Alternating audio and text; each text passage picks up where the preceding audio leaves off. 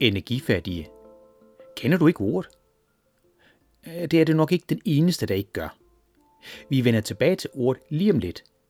Men først skal vi lige se på de danske vejr for tiden. Selvom vinteren rent temperaturmæssigt er 2,5 grader varmere end normalt, så kan det godt virke både koldt og råt udenfor. Men så er det jo godt, at vi kan komme ind i varmen igen, ikke?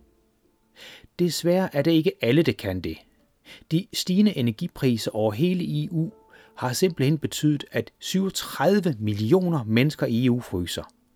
De har ganske enkelt ikke råd til at varme deres boliger op og er såkaldt energifattige. Andre lever endda på gaden, da de ikke kunne betale deres husleje på grund af de høje energipriser. Det viser Eurostats tal. Ikke nok med, at de mange millioner europæer ikke har råd til at varme deres boliger op. De er ofte så dårligt isoleret, at de ikke kan varmes op. Det gælder ikke bare boliger i lavindkomstlande som Bulgarien, men også lande som f.eks.